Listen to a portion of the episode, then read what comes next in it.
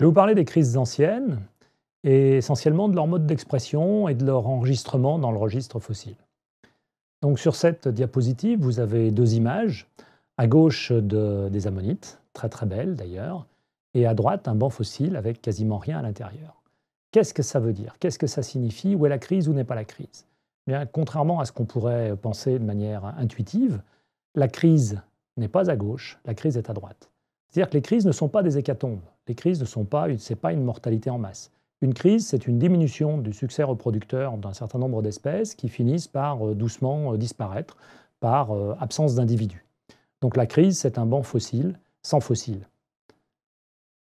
Alors, comment sortons d'une crise également? Une fois que la crise est passée, comment est-ce que les groupes ont pu sortir des crises? Comment tout ceci a pu s'enregistrer?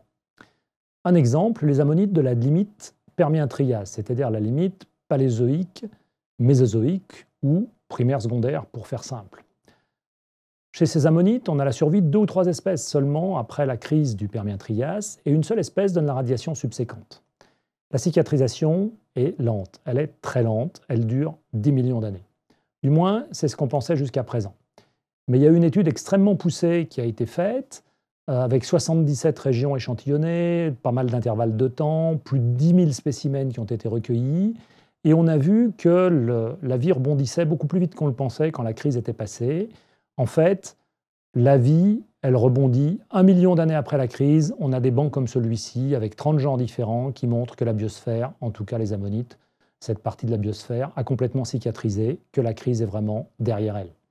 Ça veut dire qu'en euh, en un million d'années, c'est bon. C'est beaucoup plus court que ce qu'on pensait, mais néanmoins, vous le constaterez, c'est très très long.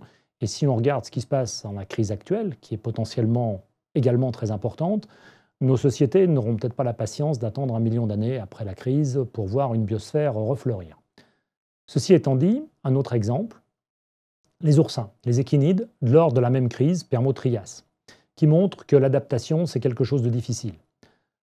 Au Permien, on a beaucoup d'oursins qui existent, et puis on a une éradication qui est presque totale. Au moment de la crise, il subsiste un seul genre et deux à trois espèces, en gros. Et la radiation post-crise, elle est très lente. 6 millions d'années après, il y a trois espèces. 23 millions d'années après, une dizaine d'espèces. Et 50 millions d'années après, 80 espèces seulement. Alors la survie de cet oursin qui a survécu, est-ce qu'elle a été fortuite ou est-ce qu'elle n'a pas été fortuite? Les oursins du primaire ont beaucoup de colonnes de plaques. C'est ce qui vous est montré sur l'image de gauche il y a énormément de colonnes de plaques, et les oursins qui survivent sont des oursins à deux colonnes de plaques seulement, à deux colonnes interambulacraires, alors que les autres en ont beaucoup plus. Alors est-ce que ces oursins à deux colonnes interambulacraires, pourquoi ont-ils dominé? Pourquoi ont-ils survécu? Que seraient devenus les faunes modernes sans la crise Permotrias Est-ce qu'on aurait eu des oursins avec beaucoup de plaques ou pas beaucoup de plaques? La réponse, on ne la connaît pas. La moralité de tout ça, c'est que les crises, elles frappent très fort, que leur intensité dépend de la manière dont elles affectent les morphologies, que la cicatrisation peut être rapide, mais qu'un million d'années, c'est quand même très long, que le rebond post-crise pourrait être d'autant plus intense que la crise a été forte, et que par moments, on ne sait pas et on ne comprend pas pourquoi certaines espèces ont survécu alors que d'autres se sont éteintes.